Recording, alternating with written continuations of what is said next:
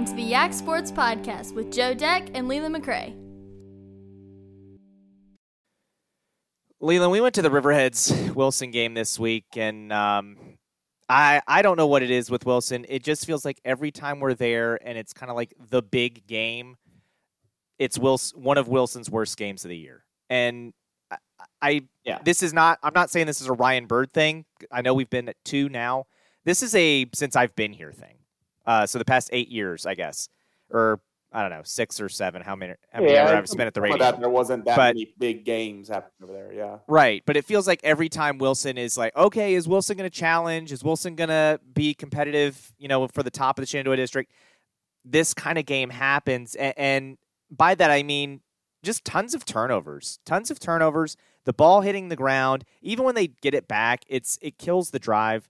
And yeah. I, I, don't know what it is up there. Um, maybe it's a. I, I talked about it going into the game on the radio. I talked about it on here um, last week. I, I do wonder at this point if it's a mental thing there of like, hey guys, this is a big game. We need to be super ready. This isn't like every other game. This is you know this is a bigger game, and that gets in the head maybe because it just seems like the ball seems to hit the turf a lot more. And unlike some other times, even where it's like, oh, you know, solid hit, you know, helmet on the ball, or you know, didn't quite secure the ball great, and the ball yeah. gets punched out. This time, it was just dropping handoffs. It was as simple as snapping the ball over the head. It was rolling snaps to the feet. I mean, it was just everything that could have gone wrong for Wilson in that game did. Yeah, those those unforced errors really do hurt them. And I mean, yeah, we we harped on eight fumbles in the game. They only gave two of those away. Six times they fell back on it, but two of those were a fumble over to Riverheads in the first quarter and a fumble in the end zone where Riverheads recovers it for a safety or tackles them for a safety. Yeah. Um, they pick it up and go for safety. So like it immediately produces points. It's early. It's one was on a punt. Yeah, immediately in the game, um, it's sixteen nothing, and it's just you, you can't recover from that. And it's it's drive killers. Those other six plays, you know, where you're just you're you're going backwards. So I, yeah, it's it's surprising. I, am I'm, I'm a bit disappointed, honestly. I, I wanted River I wanted Riverhead to see a little more of a challenge out of Wilson, um, for for Wilson's sake, for everybody's sake. But I wanted Wilson to kind of knock on the door and say we're here. I think I set that up on Friday. Of hey, they they don't have to win this game to prove they're the second best team in the district. If they win this game, they prove more than that. But you know, play Riverheads tough and, and challenge them. I mean, Fort Defiance challenged Riverheads more than that two weeks ago. And uh, I think Riverheads was a little more crisp on their end. I think they were a little more willing to, you know, attack the playbook. You know, they they we saw more passing out of them. They threw the ball on first down three times, one in each of the first three quarters. And the first one was a touchdown in the first quarter. The second one in the second quarter was a 32 yard first down. And in the third quarter was an 18 yard first down. They were really successful throwing that ball on first down. I think something they need to be self aware of going into this next game and, further games that there is more options for them on first down. Now, they do that when they're confident that they can rush the ball for five yards to carry otherwise, which they pretty much did in this game. I, I wonder in, in this next game against Christiansburg or other tough games this year um, if they'll have that confidence, but they had it this week. And so, you know, they, they were able to just kind of do whatever they wanted in this game and just really flex on Wilson. And I think increase the confidence of everybody of what Riverheads is doing and, and sets up, you know, more optimism about, you know, what's going on going forward. Now, it, it is a guarantee anything? No, and every week's different and it's matchups. And, you know, I, I do think some of this was self inflicted on Wilson, but I, I, do think the general mood around Riverheads is is increasing, and, and that's not uncommon. I mean, they grow through every season. So, you know, I think they're just kind of getting back to where they're going to dominate the Shenandoah district like we kind of expect them to. And uh, this was one of those first examples of that. Yeah, I mean, we'll see when when the draft game comes along because it gives draft more time to, I guess, get yeah. better as the season goes on, and that's been their main competitor. And yeah. we'll talk about draft here in a second about this week, but um, yeah, it it to me it, it was a big step back for Wilson. I went from thinking Wilson's maybe the second best team in the district to Wilson might be the fourth best team in the district. Um, and that's not a good thing. Um, and, and, honestly, that might be the fifth best team in the district because if we're being if we're gonna get really serious, that that puts them on the fringe of the three C playoffs. That, that means you're definitely going to Lynchburg right. in, in, the early rounds to play LCA, who beat the bejesus out of Heritage this week, and I I don't like that for Wilson. I I don't like that. Um, and uh, yeah, so to me, I I think this kind of instead of taking that step forward, it's it's almost a step back for me because not only did you lose the game, it's the way you lost the game. I, I, don't want to take anything away from Riverheads. Riverheads did take advantage of the mistakes. Riverheads did a lot of things well. The passing game was there, which we kind of wanted to see. I think they're going to need that this week against Christiansburg. I guess, yeah. One comment I, I saw or heard from somebody um, talking about our radio coverage and saying how well Riverheads, you know, none of the backs had 100 yards. Well, when you start on the good side of the 50 every time, it's it's hard to rack up 100 yard ball carriers. Yeah, I mean they they spread it around. They had plenty of guys. They had over they had almost 300 yards of rushing too. So they spread it around. Yeah, it's like they just started on the Wilson 40 every time. So yeah, um, to me it was. It, it was you lost, and it wasn't like oh Riverheads made you lose. It was you made yourself lose by uh, honestly riverheads didn't have to do anything right in that game they still would have won the game like riverheads could have gone out there and literally punted every first down and they still would have won the game like so to me, I, Wilson would have Wilson would have just fumbled punts. it more. Like I, that's the thing. Like they had eight fumbles because that's how many times they had the ball. I feel like like if if we give them more possessions, they're going to fumble more, and, and Riverheads maybe jumps on one and it's probably in the end zone at some point. So I just, yeah, to me, it was a problem. I didn't, I didn't like what I saw out of Wilson in this ball game, and the TA game. I was like, oh, okay, you know, eh, there were some of those mistakes, but also TA was just better than them. And TA did a lot of things really and it's well. Still real early in the season. Let's see how they get better. And yeah. yeah they didn't show progress. And, and, this was not progress. This was not Riverheads. No. I didn't want. I didn't walk away from this game saying, "Wow, Riverheads was super dominant in this game. I walked away from this game saying, wow, Wilson literally shot themselves in the foot twice. And then while trying to seek medical attention with a cell phone, hmm. blew their hand off while they were trying to dial 911. Like, I, I just, I don't understand how that game went so south so quickly. I, I did appreciate what Riverheads was able to do against a, a Wilson defense that came in pretty well, and and and the fact that they did use their passing game, and that made me more confident in in that ability for them. So I mean, those are positives I took away from Riverheads, but I'm not going to strongly disagree with you when the ball is hitting the ground eight times. I mean, it's just that Riverheads wasn't putting the head on the ball eight times like you started I, this conversation with. So, I, I would I have to you. go back and I guess see each fumble. I I can't think of one that Riverheads forced maybe one they did, but a lot of those are handoffs yeah. in the backfield where the ball just hits the ground. There was one where they do the fake handoff to the back. The back's already at the line of scrimmage, and then the quarterback just drops the ball. And I was like, I don't. If I'm the coach, that's where I lose my hair because I I don't know how to fix that. like just dropping the ball. I'm like, ah, guys, come on. But yeah, it was it was uh, a frustrating watch if you were a Wilson fan um, and as a radio broadcaster, you know, we want the games to be close, especially when it's two of our teams. Now, yeah. if it's one of our teams playing another team, you know, we'll watch them blow the other team out all the time. But um, it's frustrating when you're watching two local schools go at it, and it's just it's not the game you thought you were yeah. going to get. And so that does set up, and you, you alluded to the Christiansburg game this week, which is, is going to be a tough matchup for Riverheads. I, I mean, I think so too. In a year, I think it's tough. It's Region 3D team that's coming off a state uh, semifinal appearance. They have a lot of talent on that team. They got this Tanner Evans kid at quarterback who uh, last week ran for 279 yards and four touchdowns against Pulaski County, not some pushover program. Right. Uh, he's also did a similar stat line against Cave Spring a couple weeks ago where he had five touchdowns. Uh, he's he's returning Offensive Player of the Year, and he's going to play baseball at the next level at the University of Charleston, is where he's committed. They also have some monster the College of Charleston. College of uh, it's it said University of Charleston in what I read. So I maybe they changed I, their name. Um, maybe they changed their name. Yeah. Um, they have two big bodies up front. Carter Stallard is a junior, and he's getting offers from Tech, UVA, Duke, Louisville, Maryland, WVU, and then they have a sophomore who's coming right behind them with a similar kind of build, um, and Jaden Edwards. So They're going to be big up front. Those guys are going to be right on those small uh, defensive tackles from Riverheads. That's going to be a tough task. Um, that quarterback's ability to beat him with the pass, because all I read is rushing yards. He's still throwing for you know 130 yards in those games too. Um, so it's going to be a tough thing for Riverheads to do. You know, you go into these big games for Riverheads where it's not like this program is riddled with these kind of opportunities. This has been more in recent years where they played Lord Botetourt and now they have Christiansburg.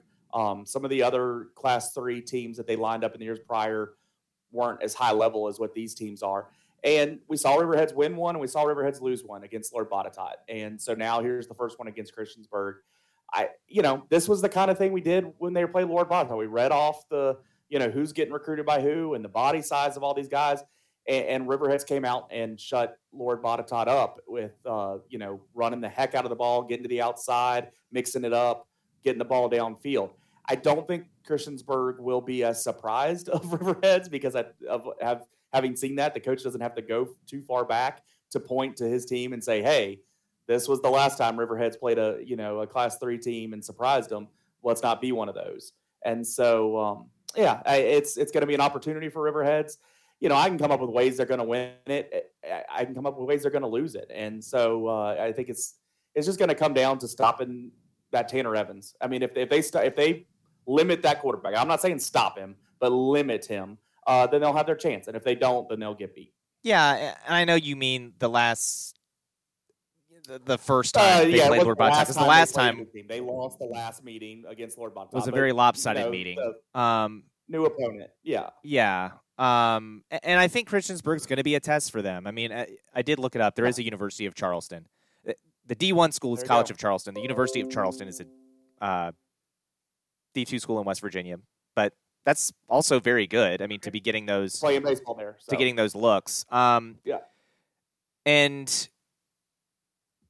to me, it's something that when we look at it, Leland, and what would worry me with Riverheads is what you touched on the the quarterback's ability to not only throw but run. Yeah. And I know you've talked about it quite a bit. Like that's how you beat Riverheads. Yep, that's what East Rock. East Rock when they shut Riverheads out 28 nothing in like 2016. One of the last couple losses for Riverheads. Yeah. Uh, that's what they had at quarterback was a guy that could do that kind of production.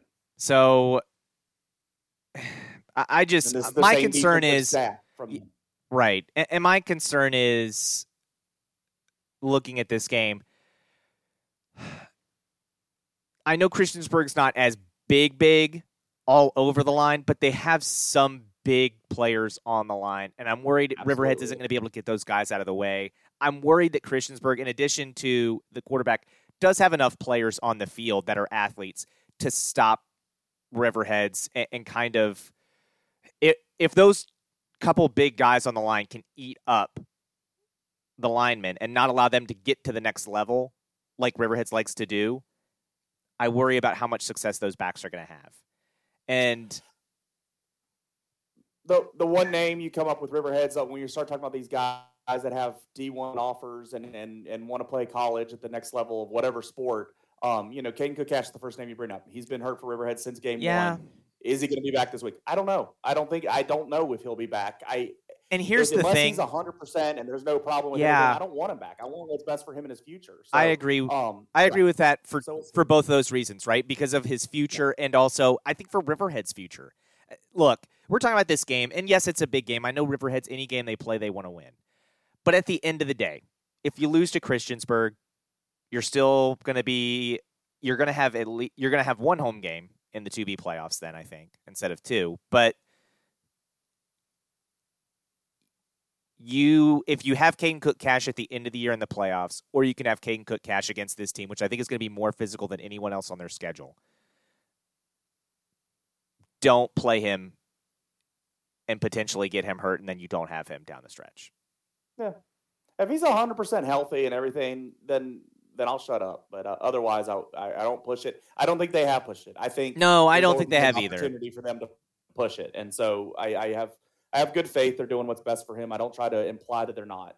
Um, because this just, is the only you know, question mark on the schedule still, but and I don't want to I don't want to make other people upset, but I just I don't think there's another team in the Shenandoah District that's going to give Riverheads a game. So I, I, really don't. I, I don't think Riverhead's next question mark is until a region semifinal. So yeah, I, so. just I, I wouldn't I wouldn't rush a kid back. And like you said, I don't think Riverheads has. Um, they didn't last year when this was an issue, so I would be shocked to see them do it now.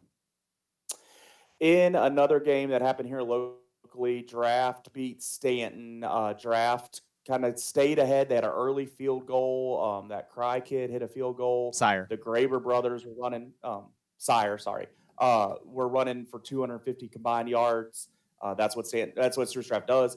Staunton fought, and uh, their defense didn't keep that score low enough for them. Uh, that was the problem, but they still fought back. They scored late to get within three, got an onside kick, but they're just unable to uh, convert from there and get, get in the end zone after that under a minute. Um, so draft improves to three and two, Staunton down to two and three. You know, I, that that outcome, I guess, probably more impressed me for draft than um, than it did take away from Staunton. I think Staunton's still kind of what I thought they were. Um, you know, 23 points isn't some kind of massive defensive failing. Um, I just think their offense isn't quite good enough to really force good things uh, against a solid defense like draft traditionally has. Um, draft, I was worried about their offense, and so against a good defense like Staunton, for them to to make things happen, and I I I think they're doubling down on the Graber brothers more so each week, and uh, it's working for them at least during this regular season. So um, yeah, I I think it kind of just with what we saw over in Fishersville and what we saw from that score coming out of Staunton, it just kind of moves draft back up into that second position that for some reason I'm trying to talk myself out of every year, and they just keep putting themselves back in it. Yeah. I don't know. I was disappointed. I, I don't I've seen the Stuarts draft offense. I, it's not it's not as complicated as Riverheads. Like and I'm not saying Riverheads has an insanely complicated offense, but at least there's like misdirection and it's that's what it's predicated on in the backfield. Um I kind of thought the front seven for Staunton had done a great job at stopping runs in the past and this season. And it they didn't do it obviously this week against Stuarts Drafter, at least good enough for them to win the game. I, I kind of thought the point total the offense had should have been enough to win that game. Um, but yeah, uh, um, credit to Stuarts draft though they did do enough to win the game. Their offense did put up yeah. enough points. Their defense played solid, um, and, they made the stop late when they needed to. Mm-hmm. And yeah, I, I, think we've touched on this. I, I do think Stuarts draft's probably in that second second tier spot of the Shenandoah district. I, we'll see what happens with Fort. Uh, Fort seems to play a little bit better each week, which is good news um, for Fort. We'll see how they're playing when they run into draft, but then how do they play when they run into Staunton? How they play when they run into Wilson? mm-hmm. I really do think this second tier um, and honestly, I, I, maybe Wilson's played their way out of that second tier in my mind. Um, and they're like a third tier. Um, and draft Staunton Fort is in that second tier, maybe in my mind. Um, I, I do think we could have a round robin of those three teams all beating each other. It's possible. I, I mean, I, I would. Yeah, I think it's possible. I mean, that Wilson is who uh, Staunton has next, so like, there's your first opportunity for that round robin to get going if if Wilson's still involved in it. Um, you know, I think if Wilson plays as good as I think they can, I haven't seen them play this well, but as as much as I think they can, because the two wins they have is against Charlottesville and Western Albemarle, and I don't I don't know if that impresses me that much. I think I'm Shania Twain there. Um, I I think this is gonna you know probably just solidify my thoughts on Wilson this game.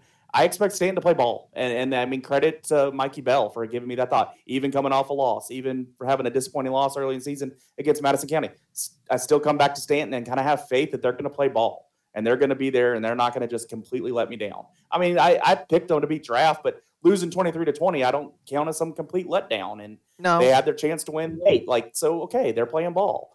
And so I, I think they're going to play ball against Wilson. Does Wilson show up? Is, is where my question is. And, um, you know, I, I hope Ryan Bird can recognize what he's seeing in his kids, and it, I think it's some version of what we're seeing. It's a more in-house version. It's in the locker room. It's on the practice fields, but it's resulting to what we're seeing on Friday nights. I hope his recognition of that and, and he has an ability to to shape that somehow because it has been a kind of a new tradition for Wilson to not show up in big games, and it'd be nice for that to change. Yeah, it would be. Um, and, and again, like the Graber brothers are going to be a force in Shenandoah District games. They're going to be tough to stop. But it's just, I kind of thought Staunton's defense was at that level where they were, if that's the only weapon you had, they would be able to stop it. And, and apparently it's not. So, yeah. um, but credit to draft. They've got a good offensive line. They've got good backs that will help them. Uh, moving and I, forward. I think they're going to eat this week. I mean, against Buffalo Gap, who's been in a bunch of one possession Buffalo games Gap or is, a bunch of games well, let's. Leading, I mean, leading in the second half. I think Draft's going to eat this week. I think Draft's going to run away from Buffalo Gap this week. I think those Graber brothers. They had 250 last week. I think they have 250 in two or three quarters this game. I think they're going to absolutely just run up and down the field on Buffalo Gap. I mean, it was a one score victory over Waynesboro, and we said, you know, yeah. I, I know you guys laughed, but I honestly, I was like, this is the Super Bowl for those two teams. Like, this yeah. is your state championship. They're not. Neither one of those teams is winning a game from here on out. That's it. Waynesboro's not going to win a game this year. Buffalo Gap got their win and they're done. It'd be real surprising. Um, so then Fort Defiance, we've talked about them for a second. The reason we have increased confidence in them, they beat Madison County, a team that beat Staunton to open they up the thumped season. Madison County. Fort, Fort is getting better and better each week. And the loss against Riverheads two weeks ago looked much better, but still lost. Last week got the big win uh, against Broadway, and now showed up against Madison County in a game I think the pressure was on them. Like, this is a game you should win. And they showed up and took care of business, never had it in question. Uh, Bradley Hebb had a big game. Um, everything else was working right. Armentrout had his catches. They mixed it up. They played good defense. They forced turnover. And they did what they're supposed to do. So I, I love that look out of them.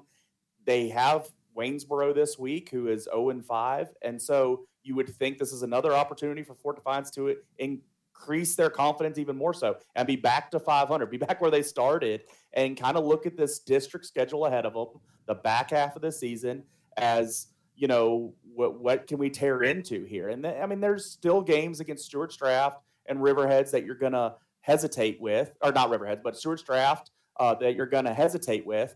But you know, the Staunton, the Wilson, the everybody else, you, are gonna have confidence for Fort yeah. Defiance. So I, I love where they're sitting and even that Stuarts draft game, like uh, what this team has managed to do from the early portion of the season, where they lose a couple games where you're like, uh oh, um, and but the improvement they showed in the Riverheads game, and then coming out and you know, I think all all three of us thought they would win this game against Madison County, yeah. but I was the only one that thought this game was going to go how it went. I was like, I expect Fort to come out here and lay a beatdown, and, and they did do that. And so for me, I'm like, okay, this is Fort is now where I think they are, and they're clicking finally. It's not at the beginning of the season like we had hoped, right. but they're finally clicking, and they're finally clicking on all cylinders. So now I, I put them back where I kind of thought maybe at the beginning of the year, yeah, you know, they might have a shot in any of these games. They could lose any of those games, or they could win any of those games, except for the gap game. They cannot lose that, that pace. There were only one win behind the pace that we thought they would be at. So, like, that's not some right. massive number difference and one surprise game and you're back even with it. And I don't even know if a lot of those are surprises now. So yeah, know, the draft I mean, game, the draft game, I think is the biggest year. concern, just because of the weapons draft has on the ground. You sure. you do worry, hey, can they stop the running game? If they can, but we okay. That all of a sudden that for that Stuarts draft offense isn't as good, but you have to stop the running game similarly a year ago about what Stuarts Draft was doing when they were getting mm-hmm. better. And yeah, they weren't having quite the year we thought they would, but they were getting better in the back second half of the season, reestablishing themselves as the second best team in the Shenandoah district. And that was when they played like a 10 7 game against Fort Defiance. So I, am interested to see that when we get there. Uh, but this week, Fort Defiance has. Um, has Waynesboro, so uh, you would think that goes well. Gap beat Waynesboro. I don't, I don't want to spend too much time on that. They won the game. Uh, they didn't rely on um, the same guy to that always leads them there. They had Cole Blackwell; he had a good game for them. I think that's a positive for them. Um, but you know, it, doesn't. It's not earth shattering change the season. So Um, let's. I guess that's it. Oh, there was other high school things I want to talk about. Uh, I thought it was interesting coming out of Galax and Auburn, fifty to nothing at halftime, and they called it at the half. Now the official rumors, I guess not official. There's no press release, but the what was talked about in that game is that they only had 13 players available for the second half, uh, which was surprising to people hearing that comment since they came into the game with close to 30 kids. So I they were surprised that you know 15 plus kids were hurt during the first half. Um, so that's something I, I don't know. It just reminded me of Friday Night Lights when they just went into halftime and called it. I know that's dramatic and TV, but uh, yeah, I thought that was something of note and uh, not something you see every day. No. Um, that's troubling for Auburn if that's true. Yeah. And there, that's and that's what's crazy with Auburn is they're very successful in other sports, um, especially the spring sports across the board, girls and guys. When they have a lot of athletic kids in that school, it just surprises me uh, to hear this out of that football team that they're down on that numbers that bad. It just, I don't know. There's something weird if they. Can It's a shrinking area. It's a, it's an area that's not growing. Sure, but any it didn't shrink from between seven and eight o'clock on Friday night. No, but I'm saying like if like, if even even having dressed, thirty kids. Me. Yeah, I mean, Yeah. you think I guess I guess I'm just used to like when you think of what and even some of the schools here when you think of what they used to have on the rosters to what it is now, like Yeah. it's going down. So Yeah, everybody is. Yeah, I mean, we had this problem with Waynesboro a couple years ago, but that's a down program, and honestly, they don't show a lot of success across the board in sport. They have, but their- also Auburn is a know, class one there. school, so like it's a little more. The Waynesboro one was more. troubling in the sense that it's a class three Yeah. school and that shouldn't be happening. Um, yeah. the class one school, just it, it, you understand a little bit more, and it's like I said, Auburn is in a shrinking community. The community is not growing. So, uh, but I when I say that, when I make that comment, it's a comment of concern of the future for Auburn football. Yeah. All right, let's talk about volleyball real quick here. Fort Defiance had another great week. Riverhead's had a great week. Both teams undefeated. That sets up big time week for Fort Defiance, where they play Spotswood Monday night. Uh, we're recording ahead of that, so we just don't know what's going on there. But then Tuesday night, the Shenandoah District showdown between the two undefeated teams in the Shenandoah District. Riverheads will travel to Fort Defiance to have their opportunity to, you know, I think to, honestly shock the world. I don't think uh, Riverheads people would uh, appreciate that as much for the shock the world. But when you go undefeated in district for as many years as Fort Defiance has, that's the way I look at it. So uh, a great opportunity for them. Um, but you know, if if it's not uh, Fort Defiance win, then you know maybe we'll have a special podcast because that would be really surprising. no, we're not gonna, but I mean that would that would be surprising. So, but it's an opportunity. That's what it's all about. Get on the court, see what you can do, and that happens Tuesday night at Fort Defiance. Yeah, it'll be a big one for Fort uh, if they're able to bring home, or excuse me, it'll be a big one for Riverheads if they're able to pull off that upset. You do expect Fort to bring that one home, and Yeah. uh, it does kind of feel like another year of Fort running the district, um, especially if Riverheads can't beat them because the rest of the Shenandoah district is kind of beating up on each other a little bit. Um, I mentioned how big last week. I mentioned it was a big one for Waynesboro this week against Draft. They do get that win, so they're 500 in the district. This is this is a program that was young last year. They're getting better. They will be young next year again. Um, Yeah. and I, I like I really like their wins because now yeah, I really look at these Staunton games. You know, they've already beat Draft and Gap, I believe, are the Yep. two they've won. Uh, when they play Staunton, you start to, you know, and so building themselves up. I really like it. I like Mhm. the growth there. yep. So we'll see what happens there. It'll be interesting to see how that plays out. Um, you got any golf for us? I don't. It's it. It happened uh, Monday. We just don't have results yet, so we'll talk about it next week, setting up into uh, state play. So All right. So we want to talk. competition cheer got going this week, so we'll have uh, some some thoughts on that coming up. We I know we always gear more into the final for the Shenandoah uh, district meet and stuff like that for the cheer competitions, but they got going, so just making sure everybody knows that. But yeah, let's talk college football. You want to start with the win or the losses? let's just go ahead and start with the losses because none of them were pretty. No. Um, the score is not indicative of that Marshall game. That was that was bad. Um, and I I think I you know when we made our picks, I even said I was like, I'll pick Tech, but I don't feel good about it. that was that was me. That's the closest I've ever been to you of like knowing that we're probably not going to win that game, but I'm gonna pick Virginia Tech anyway. Yeah. Um, so I wasn't No surprised to see them lose. I was just surprised in the fashion they lost. It's another week where I I'm watching Virginia Tech play and I'm like, I this team isn't good. And I- I told you there was I heard something on the radio going into the locker room during an interview that I was like, uh oh. And it was the first time that I was like, I hope he's not in over his head. And I, at the end of that game, Twitter's a tire fire, which is not necessarily unusual on I Saturdays. stayed away from that. But it was a bigger tire fire than usual, and I think the honeymoon phase is officially over. yeah. And I- think there is legitimate questions being asked right now, and I think they're fair questions. Are we better this year than we were last year? And I don't think that answer is yes. I, I, I, I think best case scenario you can say we're equal as to what we were last year, and I'm not sure that's being honest with yourself either. yeah, the, the signs of progress are not there. And you know, you, you said we said that a week ago about Rutgers, but okay. But then it's two weeks in a row, and we're losing to another team that it, we'd roll. o- You know, if we were dead already, we'd roll over in our graves from what we used to be to losing to Rutgers and now losing to Marshall and going into the games as underdogs. And Yeah, this isn't like- covering, just not even being there. And this isn't Marshall with Randy Moss and Chad Pennington or Byron Leftwich. Like, this isn't that Marshall. Yeah. Chad Pennington's son, I think, is there, but that doesn't count. Yeah, it wasn't good. I, I just, it's not good. Um, I think any of the, I think you could tell the honeymoon's over because the first thing out of everybody's mouth wasn't Fuente, and and I'm good. Like we can't talk about Fuente anymore. It's over. Like the the signs of progress are there now.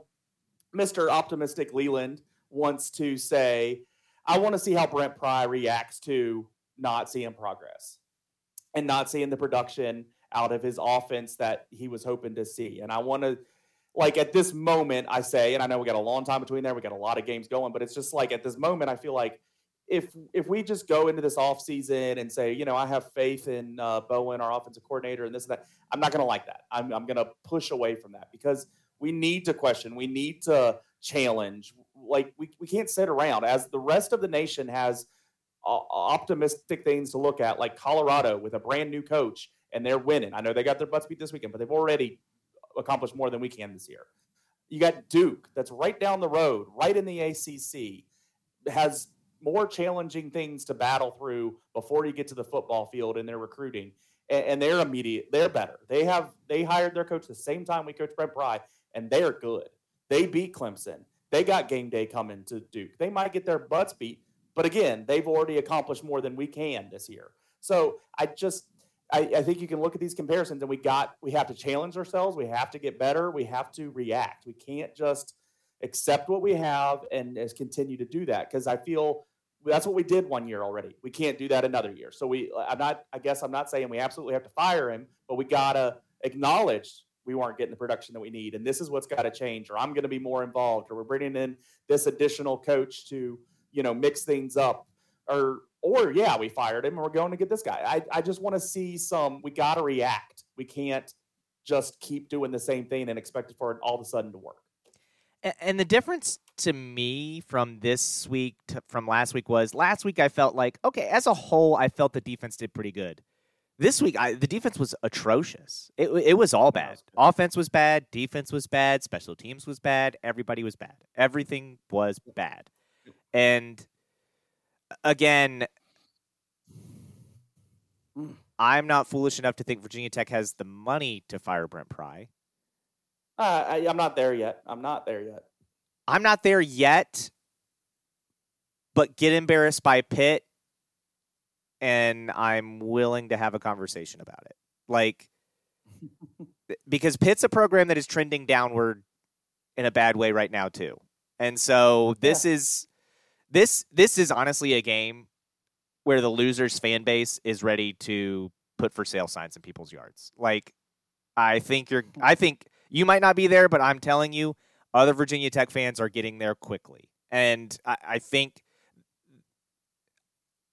I don't know what the right answer is here, and sometimes it's better to just not be active on social media than to put something out that is just really going to make people roll their eyes and grumble. The the 1 and 0 next week stuff, I'm over it. I Yeah. We were 1 and 0 because we beat an ODU team that barely beat an FCS team this week. Um ODU's bad. I yikes, this team is bad. And you lost to Purdue in a game that honestly, again, probably shouldn't have been as close as it was.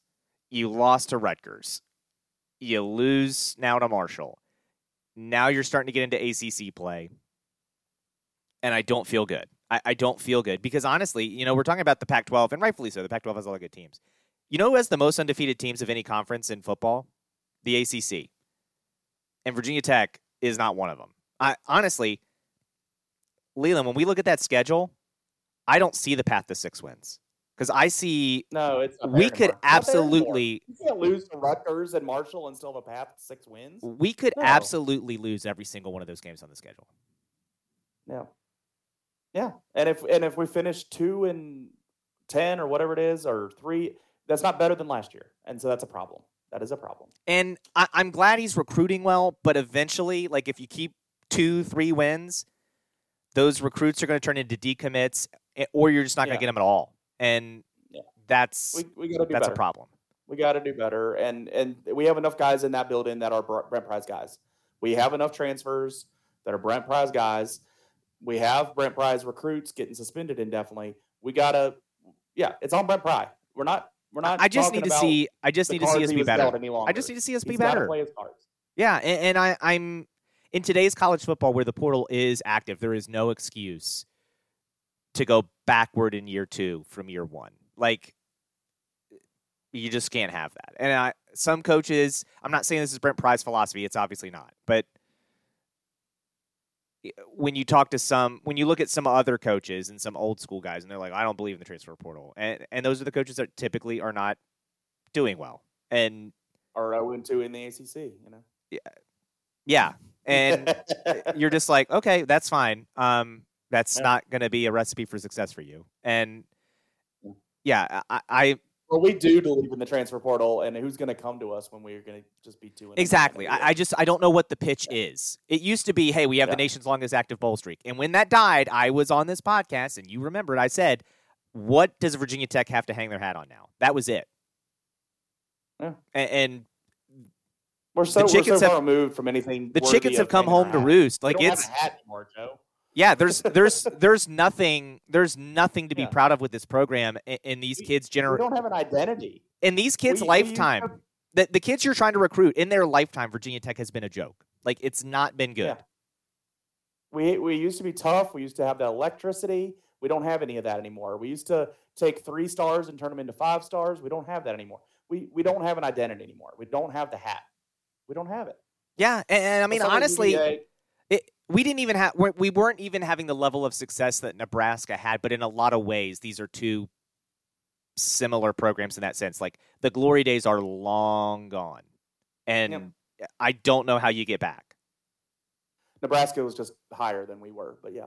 That's what I'm saying. Like we didn't even have the success. We didn't even have the success that Yeah. Nebraska had. But in in the similar sense, like Nebraska's like Nebraska fans and the Nebraska program are asking, how do we get back there? How do we get back there? And uh, Virginia Tech fans are, how do we get back to you know winning the ACC and being a college football playoff contender? How do we get to that level? And I, I honestly, I, at this point, I don't know what the answer is because I don't know what the recruiting pitch is. And, and you talk about Enter uh, Sandman's we- cool. I, this is why we don't have the pitch anymore. I mean, we don't have we don't have the what to hang our hand on. We don't have the pitch anymore because I mean Nebraska because you waited too long. games because the only alternative is you can look at corn or you can come here and watch us lose. So they still go there and listen to the music and watch people around the field, watch you know Big Ten future draftees play. No, here they go somewhere else, and and their recruits do. They go to UNC, they go to Penn State, they go to bigger. So yeah. UVA, right, the way UVA, the way UVA lost was I loved it. Per- yeah. Look, as a, as a person not rooting for UVA, loved it, but I'm sure UVA fans was particularly gut wrenching because I mean, You score the touchdown. They did was paired with a negative. Yeah, you And score a touchdown, have a personal foul, so Yes. now you have to go for two way further out. You somehow And get that. get. And I'm telling you, if Calandria doesn't pose, they don't Yeah. get that 15 yard penalty. His, his helmet could be off, but he just turns towards the sideline, maybe pumps his fist, looks at the crowd, he's happy, he goes. But he stands there like a 12 year old badass, and no, oh, you get a penalty. That's a penalty. So then the kickoff is 15 yards further back. NC State gets a great return on top of that. Under the 50. Yeah. And you block the field goal, but not the guy who blocked it. A completely different dude jumps on top of another dude on that play. So that's a 15 yard penalty, which gives NC State ch- another chance from 15 yards closer. Now it's a chip shot, and he drills it, and that's how UVA loses the game. Uh, at the I end just- of that game, I, I was talking to some friends because we had just gotten back from watching another crazy game, and I I said to my friends who were also watching, I was like, "That is the absolute dumbest way to lose a game." And Yeah. I was wrong because one day later somebody would show me a dumber way to lose, and uh, we'll get to that. But I, I, I just get that's the way I can stomach UVA making game winning plays. They just paired them with this the, the game losing play, yeah. It's just think it was equal parts game winning and game losing uh, actions. So I it- do it think they. I do think UVA picks up wins in their next two games. I think they will go to Chestnut Hill. I think they will beat Boston College, and I think they beat William and Mary at home. But I don't know what the way they've means. played and being as close as they have in these last couple, I yeah, I would I would be surprised uh, for them not to win at BC. Well, William Mary, they better be William Mary. I mean, if they if they're 0 six, then Elliott might be gone sooner than uh, Brent Pry. Um, all right, so JMU, uh, they went up twenty four nothing, and that's when I sent you the text. This is Riverheads versus Parry McCluer. This is just you know, one team is just absolutely dominating the other. And even when it was still like 38 14, okay, well, Utah State scoring a little bit, but JMU's still pacing them. Okay, that's fine. You know, whatever. Well, then the points dried up and the turnovers Utah happened. State Came all, oh, yeah, yeah, yeah. Utah State came all the way back, tied that thing, had the ball. JMU's lucky to get the ball back. They go score, and then they have to hold on tight and make a interception late to win. It was ugly in the second half, real ugly. This is now two games in particular in short order. The UVA game, which they got bailed out with another lightning delay, which gave them a second chance at the second half. And this game, where you go from a first half of feeling that you can do no wrong to uh oh. And I will leave that to our listeners to figure out uh, what factors happen at halftime that maybe JMU's not capitalizing on that other teams are able to figure out and capitalize on, and whose fault that might be. Um, but this is the concern when JMU went up to FBS, right? Like in the FCS, it didn't matter. Halftime adjustments didn't matter. We were just, you had a different class of athlete than everybody else. That's not the case in the FBS. It's particularly not going to be the case in the Sun Belt. The Troy game was another one where you win because your defense bails you out. Um, man, I- I don't know. This is a game that JMU is favored in against South Alabama. It's at home, but Bridgeforth is not a fortress. The, the students won't be there in the fourth quarter. It's come crunch time. It Oh, it's a noon game. They won't be there in the first quarter. yeah, this is this this That's has problem with JMU games. They don't this has up. They let don't down get into the game. Yeah, this has letdown game written all over it. This is the game that I would circle on the schedule and say, I am worried that this is the game JMU drops because South Alabama is a good team. They're going to come in ready to play. And even if JMU is ahead at halftime, I've seen the other team be able to take advantage of JMU in the second halves. And I'm not sure that that isn't what would happen this in this game. I, I just, I don't know. We have very good players but I don't know if we use them to the best of their abilities at all times in a game. What they can do to impress me, and you're saying the same thing I am. I just had a different way of saying it. What JMU can do to impress me in this game is just come in here and take care of business. Come in here and win by, you know, two, three scores, be ahead the whole game. That like anything less than that, I'm just going to continue to have sizable doubts. Now, am am I like doubting they can win the like national championship? That's not the level we're talking. That's not that's not the scale. but can they, you know, be a rumble threat through the Sun Belt? And and you know, when they're playing Coastal and they're playing Appalachian State, you really have faith JMU's going to just you know have a good shot at beating them. I, I, think they need to come out and take care of business in this game and just really own this game for to to impress me. I think that's what it's going to take for me to kind of change my mindset that JMU is just not sliding by some of these lesser opponents because I don't have good faith in what UVA is and they barely beat them. I definitely don't have faith in what Utah State is and they barely beat them. So you need first half JMU to be a full game and and then I'll I'll be impressed and I'll start saying positive things about what they'll do against the big boys. Yep, I agree. All right, so what surprised you on Saturday? What surprised me is just how inept Ole Miss looked on offense. Uh, it, it, was an offense that looked like they had no business finding the end zone ever in in the sport of football. And Jackson Dart's not a terrible quarterback, but there were there were moments they got an end zone in. there, there were moments where I, I was just like, have they played football before? Like, I what is going on? And, and honestly, Virginia Tech fans, it'll look familiar third and long. We're running we're running the jet sweep on third and long, and we're sitting there. I'm sitting there going, "What are you doing? Throw the ball!" And defensively, they hung there for a half, but then in the second half, Alabama took the top off, let Milroe throw the ball, and Milroe throws a pretty good deep ball at least half the time. And if you're 50% on deep balls, you'll take that because those are big plays. And Ole Miss, eh, the secondary started to get burnt up top. They weren't getting the pass rush there quick enough. Uh, and against an Alabama offensive line that has not done a good job protecting quarterbacks all season. Milroe does good when he has to scramble. This this to me was the obvious like anybody questioning whether Milroe is the best option at quarterback. If they had any doubts after the South Florida game, like, well, you know, let's see what happens when Milroe plays in the SEC. Okay, he played an SEC team and he looked pretty good. So uh, he wasn't the reason they struggled in the first half, although he did have the one interception that was a really bad interception. Yeah, he's in the gonna. That, but, I think that's part of it. Uh, the skill set that I like about him, I think, includes that. Yeah, he's a gunslinger. So he there's going to be some throws where you're like, dude, can't have that. But then he's going to make some big plays where you're like, okay, that's why he starts. That's why he's here. And I, I do think uh, this will go into my further point of that I, I harp on each year. I think there is one team in the SEC that absolutely deserves to be in the college football playoff. I think their name is Georgia. I think everybody else is very, very mediocre and very comparable to everybody else in the country. I don't think the SEC is some dominating conference. Now, is the AP top 25 going to reflect that? No. The, the, AP top 25 is going to love, if you have SEC next to your name, they're going to love it. Um, yeah. But I think Georgia's great. I think everybody else is good to above average. And yeah. I think that's a lot of college football. I think that's the parity, which I love. I enjoy. I enjoy there being parity in the sport. But I I also know that when SEC teams beat up on each other, it's because the SEC is great and has so much parity.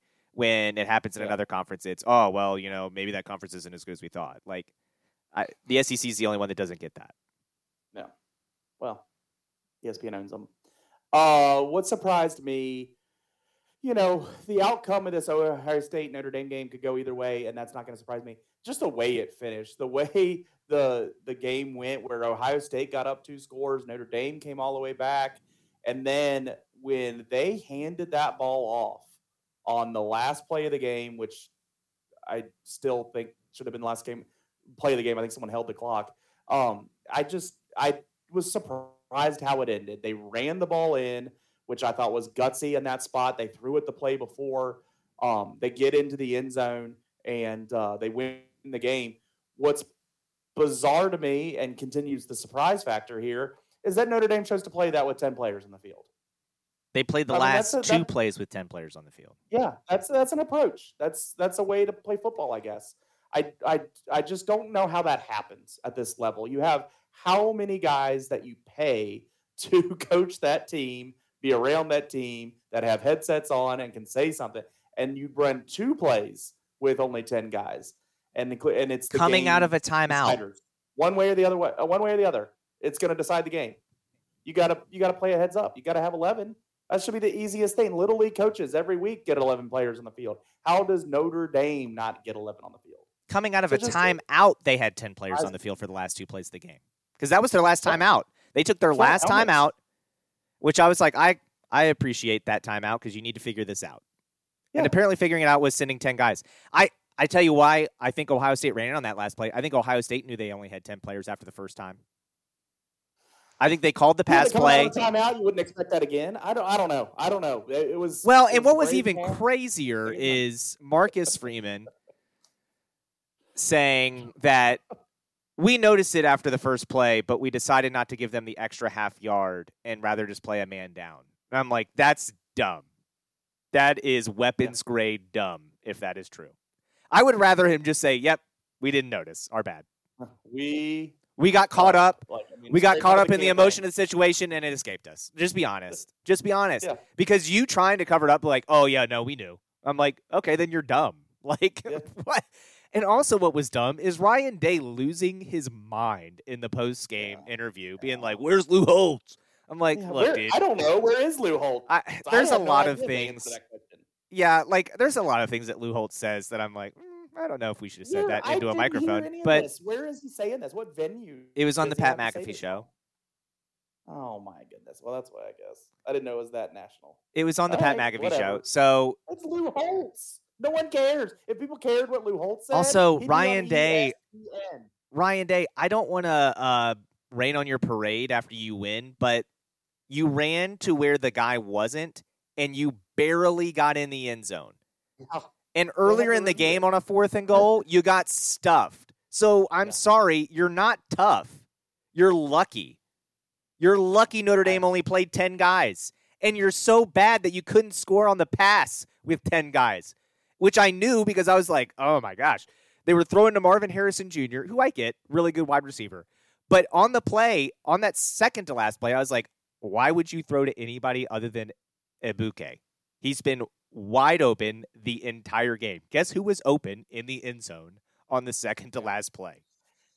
I, I It was that was probably Day. the tenth guy, the eleventh guy's man. I- And of course, there's all the jokes, you know, like oh Notre Dame's defense left room for Jesus, and you know, uh, whatever. But It must have been right before Easter. uh, yeah, he hadn't resurrected, I guess, on the line yet. But it, it was a I just- problem. it I don't like Ryan Day to that point. I don't. I'm not big on Ryan Day. I'm not big on these coaches that Plus, are you know to what's gonna happen? them. you know what's going to happen when you do play a physical team, Ryan Day? You're going to get smacked in the mouth. Their name's Michigan, and they're going to punk you. Yeah, they're going to punk him. I agree with that. I don't like these coaches that are making it about them, and I think it's really popular right now. Deion's obviously doing that. I'm not big on that. I'm not hating everything Deion does. I think there's a lot of what he's doing that's great, but just packaged with the self promotion, I'm not enjoying. I don't like Ryan Day doing this. It feels self promoting. It feels like look at me at this moment. It's what Dabo does. It's what um, uh, Lane Kiffin does. It just seems like these coaches want to draw the attention towards them, and I don't. I don't like it, and, and I think I'm pretty consistent on this. I'm maybe not 100, percent but I think I'm pretty consistent on it. It's just not what I'm used to. It's not what I like. I know I might be old man, get off my lawn way of talking, but like it's just it seems like it sets up for for bad. It just doesn't seem to set up for good. When you have the pressure and everybody focused on these players and and they're going to cycle through it's college it all work i think it's better than like having this constant look at me negativity is how i feel about it zeroed in on this program it's going to be a constant it's going to stay there and i, I don't like it I It mean, goes to what we say all the time, that right? might not be relevant but it, it goes to what we say all the time when you and I on a Friday night or on this podcast pick games, and, and people are like, "Oh, it, that goes to show you you don't know what's wrong. You didn't believe in us." I'm like, dude, uh, we had a 50-50 chance. We had to pick a team. If we're picking games, we have to pick somebody to win, which means the other team loses in our mind. And Yeah. we tend to give a reason and a rationale behind that. Lou Holtz gave and a we pretty love it when we're surprised Oh my- Yes, we- we especially when it's one of our teams surprises. surprising us in a good way. Yes, Unfortunately, it's been bad surprises this year. But um, when when Lou Holtz said the teams that beat Ohio State are more physical than they are, look at the games that Ohio State has lost recently. That's exactly the truth. It's not like Lou Holtz is making something up out of thin air. And honestly, Yeah. Notre Dame was more physical than Ohio State in that game. Ohio State didn't move the ball. Ohio State was very bad at in short yardage situations in that game. Their their conversions were through the air. That's not physical. That's not that's not a physical warfare in the trenches. That's you going to the air to beat a secondary who, for whatever reason, just did not cover Egbuka the entire fourth quarter. Um, but yeah, that was that was a weird moment. It was one where Ohio State wins the game, and I was like, and, and then Ryan Day immediately says that, and I was like, weird, weird. I don't I don't understand why you're fighting with an 86 year old guy saying something on the Pat McAfee show. I just don't. No one cares what what Lou Holtz says. If they did, he'd still be sitting at the desk on at on ESPN on Friday nights, on Saturday nights. He'd still be sitting in the same spot. He's not. No one cares. It was just um, weird. What I what I saw come in, um, Florida State beating Clemson. I know it was a tight game. I know they were down. I, I know all of it, but I just I just feel like Clemson's Clemsoning again, and I just feel like you can feel it coming. You can see it coming. You know, watch watch what they do against Syracuse this week. Maybe I I just I don't know. I just have no faith in Clemson at the moment. I think they're living on what they should be and not what they are. And so Florida State won because I think Florida State is. Now they had to squeak it out. It's at Clemson, all the reasons, whatever. They got it done. And so I saw that coming. My money saw it coming, and it happened. Yeah, the missed field goal at the end really hurt Clemson there. Um, it helped them. Yeah, it helped Florida State. Klubnik not seeing the safety blitz coming really hurt because that was Oh, that was that was lovely. he got hammered. I mean, that was a hard hit. And then, of course, the ball gets tipped right into the guy who hit him's hands, and he runs all the way down the sideline for the touchdown. That was big for Florida State. That wasn't. Their Uh, offense was not good It wasn't a game. clowny though. play, but it was close. They're- Their the the offense I didn't love from Florida State. The uh, we're gonna go run the go route, throw it up, and hope he catches it.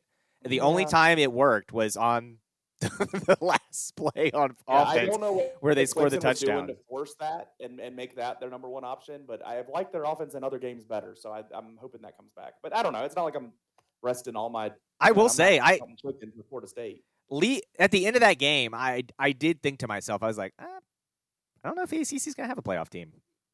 I don't know if Yeah. Florida State runs the table. Oh, maybe not. Um, what did you see coming? I saw the Colorado game coming.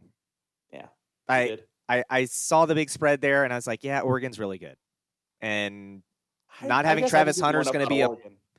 Not having Travis Hunter was a problem, but it wasn't as big of a margin as that game was problem. Um, it was by far the toughest game Colorado had. Now they have another tough game in USC.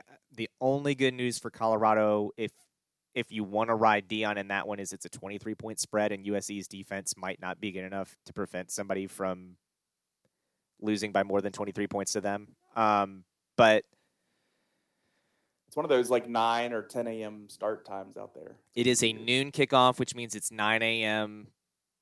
USC time. Um, and that game is in It's Boulder. at Colorado, isn't it? It's in Boulder. Yeah, it's in Colorado. So I think it's uh, one hour better. But yeah, Yeah. Um, it's going to be an interesting game. I think, again, this is one where, like, the people that were, like, losing their minds, like, oh, Colorado's going to go undefeated. Nobody believes in them. Oh, this was a wake up call for them, which I thought was ridiculous. Now, after losing, the the people that are like, see, this proves Deion's not real. He's not a good coach. They're going to get blown out in the rest no, of the games. they've already accomplished. You can't take away what they've already done. Colorado is going to a bowl game. Colorado Yes. has Stanford and Cal on their schedule still, so that's five wins. I think they have the Arizona schools. Everybody in the nation wrote TCU in as a victor on the first week of the season, and Colorado beat them. They did that. You can't take that away. Like they they shouldn't win that game with a brand new coach after being Yeah. crap and crap, whatever they were a year ago. And they won it. They've already done that. Now they're losing to the top of the Pac-12. That's not embarrassing. So whatever. Yeah, uh, they And here I am defending Deion. This is me defending Derek Jeter. Is now I'm defending Stanford, Deion. Stanford and Cal are two wins for Colorado, and then I know they have Arizona. I think Arizona State might be on that schedule too. As long as one of the Arizonas are on that schedule, that's another win, and then that's six, and you're in a bowl. So uh, they're going to be fine. Look, do I like them against uh, USC? No. Do I like them against Washington State? No. Utah? No. Oregon State? No. but they'll be fine. They're going to get to a bowl game. Yeah. Which I is love which is better than anybody thought coming into the season. So Yeah. He's ahead of schedule there and he's going to keep doing building that program. Oh, and being ahead of schedule out there is going to build tenfold. And here's the thing, all the people be like, "Oh, enjoy I hope they enjoy it now cuz Deion's going to leave him in 2 years." That's fine. Colorado's going to cash in as much as they can and they're going to save as much money as they can or invest it in their facilities as much as they as they can while they have it because then when they hire the next guy, they've got these great facilities and they can build off what Deion started and it doesn't come Yeah. crashing down like a house of cards. Yep. What I am looking forward to coming up, I you know as much as I'm I guess a little bit jealous of what Duke's doing right now with the newer coach and whatnot. I, I think it's cool that they're going to have game day there for the first time. They're going to get a prime time game. Like I I don't know. I have something where I like it, and and I don't like Duke. I I do not like Duke, but I just I think it's cool when these schools that haven't had it before get it for the first time. I think it's cool to see how they react. Now I know it's Duke, and it's they've had big games on campus before, but it's in the other sport. So I just think it's cool that they're doing it. I like when new schools get game day. So that's what I'm looking forward to is kind of watching some game day. Uh, I believe I can this week, um, and, and just seeing how that goes, and and then you know paying attention to that game at the night. I, I don't think it's going to go Duke's way, but maybe maybe it does. I know we're going to go head to head on it. I see that. We are. Wow. We are going to go head to head on it, and that I guess that lets you know what I think. Um, but uh, before we talk about this game, since we're going to in our next Yeah. little Sorry, portion here, that we were gonna. um, speaking of game day, that was the other odd moment in a post game interview. Was after the Oregon State Washington State game, Washington State's coach took a shot at Lee Corso, who apparently before the game said this is the nobody wants us bowl or something between Oregon State and Washington State because those are the two teams still in the Pac two. Um, which, okay, again, I'm like, uh, uh, you can get mad, but it's what he said isn't wrong. It's not not true. Nobody wanted you. The ACC Yeah. didn't want you. The Big Ten didn't want you. The Big Twelve didn't And want he's, you. He's making it like personal to the players. It's not like that's. It's not. Yeah, he's like, uh, I don't think Lee Maybe Lee Corso can tell me how kids flying across the country is good. And I was like, I don't think Lee Corso's saying that. He isn't saying that. Oh my goodness, that guy. I just. Yeah, It, it's a it's a fun to Let's it's it's hearing 70-year-old men. something- Let's stop going after Lee Corso and go after some of these seventy-year-old men that actually say and do things that matter to us. Let's do that. no, we can't do that. Um, you can't do that. Um, but yeah, I, that was another one where I was like, dude, you won a big game on national television. Pump up your program. yeah, Pump up your program. Pump up your team. yeah. What are you doing going after Lee Corso? Come on. The dude puts on mascot. Everybody's scared of it. Everybody's leaving. They don't want to play us anymore. The- Look how good we are. The dude is putting on mascot heads. Like, Yes, it's Lee Corso. what are you losing your mind about? Like, He has a pencil. Like that's his. That's his weapon. Is his his pencil that he not so fast. You like. Come on. and that was the other part. He's like, oh, Lee Corso's now just, you know, he's up there writing, reading other people's jokes and all this now at that age. And I was like, what are we doing? Like, Yeah. pump well, the brakes. all of that guy's Pump- coaches. That coach. All of his plays are original, and no one's ever ran the ball to the left before. yeah, it's just like, God. Yeah. Come on, dude. Like, just leave All right, so let's look at our bets um, and see here that we got. Uh, we're gonna go head to head. So my lock is your um, super dog. Yep. So you have Duke plus five and a half. That changed since you saw that last. And uh, my lock is Notre Dame minus five and a half. So we're gonna go head to head, and that's that's good for you because uh, if I win, I get one point. If you win, if you win the game, you get six or you get ten and a half points, right? So it's good for you. Yeah. Oh, is the spread six now? No, it's five and a half. You wrote in six, but it's five and a half now. Oh, it dropped a half point. It dropped a half point. I'm being accurate, and I just checked it because we've established we're going on odds from Tuesday night, so or Monday night, whenever we're talking. Yeah, whenever So- we talk. So five and a half. That's fine. That's fine. Yeah, you really wanted that half point. your- Um, Yeah, I'll take it. I wanted my points last week. Wouldn't have mattered, but I wanted them. um, but yeah, it's it mattered in that Oklahoma game. Uh, but yeah, I didn't bet that one. yeah, I just I don't know. I left that game thinking like, ah, that's the first team Notre Dame's played that's been kind of good, and they didn't Yeah. look very good on offense. And I have faith Sam Hartman knows how to beat Duke. Maybe We'll see. I we'll see. They were Wake Forest wasn't winning it. the ACC when he was there, so uh, this Duke team is good. This Duke team embarrassed Clemson. I watched Florida State struggle with Clemson. Yeah. This game's at Duke. If this game was at Notre Dame, I wouldn't have put this as my super dog. But it's at Duke. I think Duke's going to play I'll well. be fired I- up. it feels weird to say Wallace Wade Stadium is a fortress that has to be Mm. defended, but um, I think that's going to help Duke. I think they're, don't have to go to Notre Dame. That's they don't have to go to that actual fortress. They get to I've- defend the Pillow Fort, and I think playing in I've the Pillow Fort rather than the enemy's at games where castle game helps. day comes and it's such a big deal and all that, and then there's kind of the letdown by the time it's game time, and that's kind of what I'm banking on. And I think Notre Dame will be kind of out for blood. But So I think every kinda but here's the difference. I think everyone at game day is gonna be like, "Oh, Notre Dame, Sam Hartman, they're gonna bounce. This is a bounce back game for Notre Dame and Sam Hartman. They're gonna smack Duke around, get back on the winning ways. They still Yeah. got. They're still gonna go to the playoff. This is a playoff team. Blah blah blah. And Duke's gonna knock them out of the playoff, just like they knocked Clemson out of the playoff. There you go. That'd be something. Duke's gonna be the ACC representative, is what I'm saying in the college football playoff. Well, you're going to take a chunk out of my 15 and a half point lead if that goes your way. And uh, your lock is Washington minus 18 over Arizona. You do not respect the Wildcats from Arizona. No, Michael And I Penix got- is good. Washington was up 14 points on Cal before Michael Penix ever stepped on the field. And then I got- my dog as Syracuse and Clemson. I already alluded to that at one point. I think it's going to be one of those crazy Carrier Dome games. And I know they don't call it the Carrier Dome, the Bob Vance Vance Refrigeration Carrier Dome. I don't know what it's called forever, anymore. forever the Carrier Dome for me. Yeah. Heinz Field, Carrier Dorms. uh, We're not changing things. Uh, Syracuse plus seven, Clemson. I think if Clemson wins, it's going to be tight. I think it's going to be the last minute field goal. It's going to be the last score. I, I think it's one score game max, and um, I could see Syracuse winning that game. I could see them kicking Clemson while they're down. So there we go. I don't hate that pick. I like it. Um.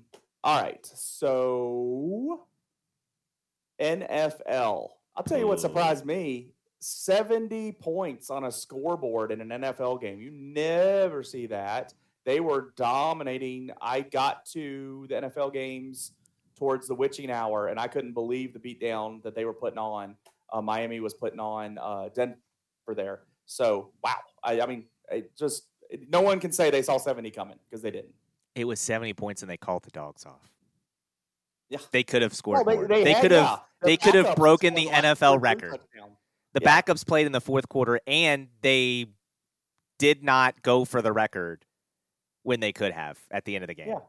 Two was over on the sideline cheering on those guys. Like it. whew. It was ugly. That that was the game where honestly if you're the NFL maybe you don't play football in Denver anymore. Like it was that bad. It was that bad. It was it was so bad that I was like, yo, I don't know. Scratch it.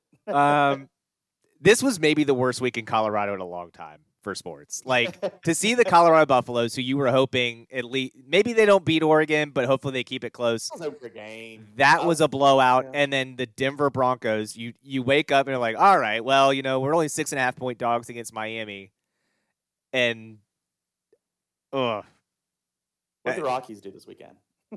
yeah, I don't know. They probably got swept, but it's it's bad. It's bad out there. That Oh, was did. The Cubs. The Cubs swept them this weekend. So there you go. Colorado State won apparently. I think Colorado State won, so they, they had that. But this is your pu- punishment for winning an NBA Finals, I guess. Um, Yeah, it is. Yeah. they they are that was rough. That was bad football. And look, it's it's two things, right? It's Sean Payton isn't going to fix what's wrong in Denver. I think he's a better coach than Nathaniel Hackett, but he's not going to fix what's wrong in Denver. And Miami might be the best team in the league when ever when Tua's in on the team and healthy. Like they didn't have Jalen Yeah. Waddle in that game. That's their second best offensive weapon. They did not have him. Yeah. And they still absolutely lit Denver up. So, what surprised you on Sunday? Um, I, I know you have the Ravens on here. That one didn't necessarily surprise me. I was worried about that Colts game just because of the sheer. It's not like, oh, you know, we're missing so and so. Um, he's a really intricate part of the team. We were missing so and so and so and so and so and so. We were missing a third of our starters. So at that point, I was like, that's a lot. That's a lot of next guys up. Um, and I, I was talking to, I didn't get to watch this game, thank goodness. Um, I was talking to the producer at VCU, who's also a Ravens fan, and I was like, I just hope we go up early on the Colts because if they're around in the fourth quarter, I don't want to see Minshew mania. And we were not. In fact, we were trailing early, and we had to come back. And then in overtime, the Colts end up winning the game. Honestly, with a third of our starters out, and we still go to overtime in, in a professional football game. I'm okay with that. Hopefully, we get some people back and are a little bit better as the season goes on. The one that did surprise me was the Dallas Cowboys. How do you go from looking like the best team in the NFC, or at least the team that maybe will challenge the Niners, to losing to the Cardinals? That is unforgivable. I know Stefon Diggs, or not Stefon Diggs. Um, it's a tough His day brother. for it's a tough day for first names for me. His Um, brother. Diggs, the cornerback. yeah, Morgan, Marcus. Um, I don't know. Um, the Diggs that plays in Dallas and is the cornerback. I know his injury does Aaron make an Burr? impact, but that's not what that was. That was, I don't know. That maybe that was Dallas just being like, you know what, we're beating the crap out of these bad teams. This is another bad team. We don't have to worry about it this week, and it caught up because that was yikes. Yeah. That was something. It was really something. I I I used that game in a parlay just to kind of pad it a little bit with a couple extra dollars using a 50% bonus. Yep, it didn't work out. But I rebet my Steelers later after that that outcome was coming, and because I that was the main piece of my thing because the Steelers were dogs out in Oakland, and the Steelers won, and that's what I saw coming. Is I finally Pump saw the the. Steelers play the type of football that I thought they would play when I was thinking about them in August. The first couple weeks of the season, didn't see it, and I'm like, what the heck is going on? This is the way they're going to win games. Just it is not. They're not going to blow people up. They ain't scoring seventy. My goodness, they're not going to score seventy. But that's the kind of way they're going to win games. That's what I saw coming this year, and I and I think they're going to finish on the better side of those kind of games. Just have to avoid these other games that we've had where we have no offense. Have to avoid that. Um, so I will count that as what I saw coming uh, because I've been expecting it for a couple weeks, and I finally got to see it. I was gonna say your offense And it won't be money. your offense isn't gonna score seventy points until like week ten. So Oh, that yeah. Oh no, but I mean, a lot of a lot of teams aren't scoring seventy points. No, yeah, I'm saying is- is like ten weeks into the season, you won't score seventy points. That's fine. um, I hope to be. How many weeks you say? Ten weeks in the season. I hope to be. I'm saying the time. offense. I'm not counting defensive touchdowns in that. Your defense absolutely could score touchdowns. Your defense might outscore your offense in a lot of games this year. Um, I'll- that's it. the only thing I'd say it. pump the brakes on is you were playing the Raiders, who I think are not a very good football team, and Oh, and we, and we concuss the quarterback. Yeah, that, that helps. Did you concuss the coach too? Because his decision making in the fourth quarter was interesting. On a fourth down from the four yard line in an eight point game late in the game, thought a field goal, it. kicking it away, and getting the ball back was his, and then drive down the entire length of the field with no timeouts was the better option. That was the part where I was like, yo, what are you thinking? Now, as a person who had the under, I loved it because it pushed it right to the brink. I think he was trying to cover, right? I mean, that's what he needed to do. He needed to get those points and No, he was the uh, favorite. the touchdown. Yeah, but he wanted to cover the being favored. He could have done that in overtime. It was only a two and a half point spread, I think. Um, I thought he was trying to get those points there and then score the touchdown late too. nah, could have done that in overtime. Um, What you Yeah. see coming, Joe? what I saw coming was just, um, the Chiefs bounce back because that was one like after week one and even after week two, people were like, "Oh, the Chiefs' offense, you know, it's not any good. They're not good." And now, kind of like your Steelers, they were playing the Bears, who I think maybe are the worst team in the league again. Um, but they went out and they dominated. And I also saw this Taylor Swift story coming um, because she finally makes it to the game. She's there supporting Travis Kelce. Um, and the way she celebrated that touchdown, I texted my cousin, who is a huge Taylor Swift fan, and um, I, I opened the conversation today with uh, Travis Kelce and Taylor Swift are so dating, and she put uh, definitely, and I was like, that was not a touchdown celebration for my quote unquote friend. Uh, so I was like, you don't get that happy if your friend scores a touchdown. Um, so now the question is, is this the one? I don't think so, but maybe. Love is tested again, Leland. Will love survive or is love dead? We'll find I, out. I think I'd have more to say on a soccer conversation than what I do right now. So yeah, do be nothing- I careful because we don't want Taylor Swift fans in our mentions going nuts. So I believe just. I know you've done, uh, you know, the Taylor Swift shows where you references on that. Friday night was amazing, and you and Yeah. Jim I know both did that- not get it.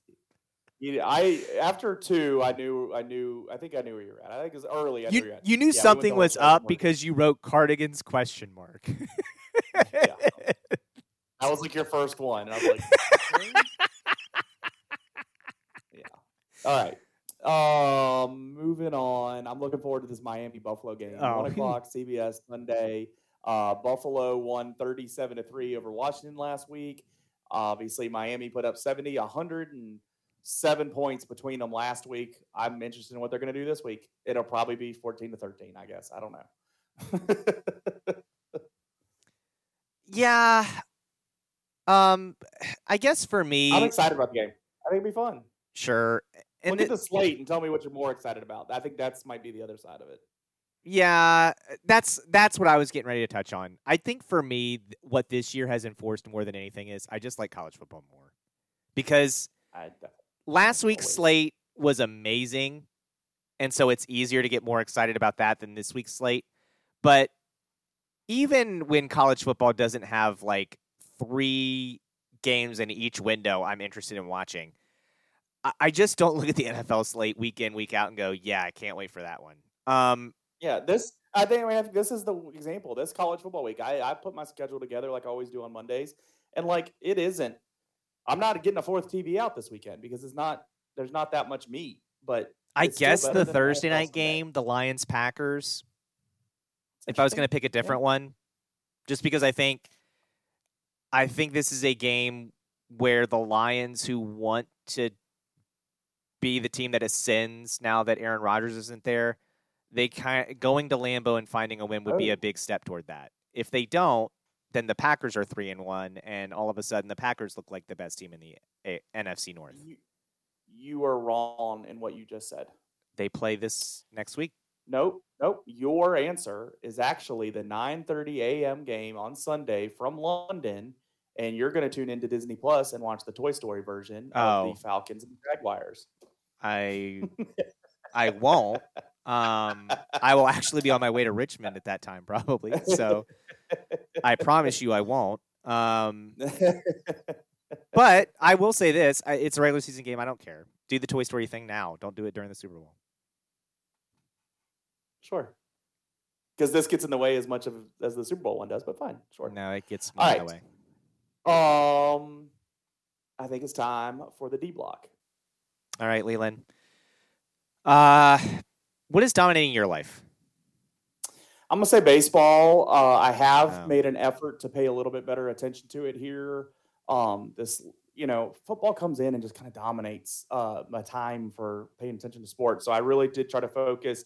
When we talked last week, you said like three things that I didn't really know uh, about the current standings and stuff like that. So I was getting back into it. These wild card races out west are really interesting. Um, in the AL there with Houston and Seattle, which it has been, um, and Texas.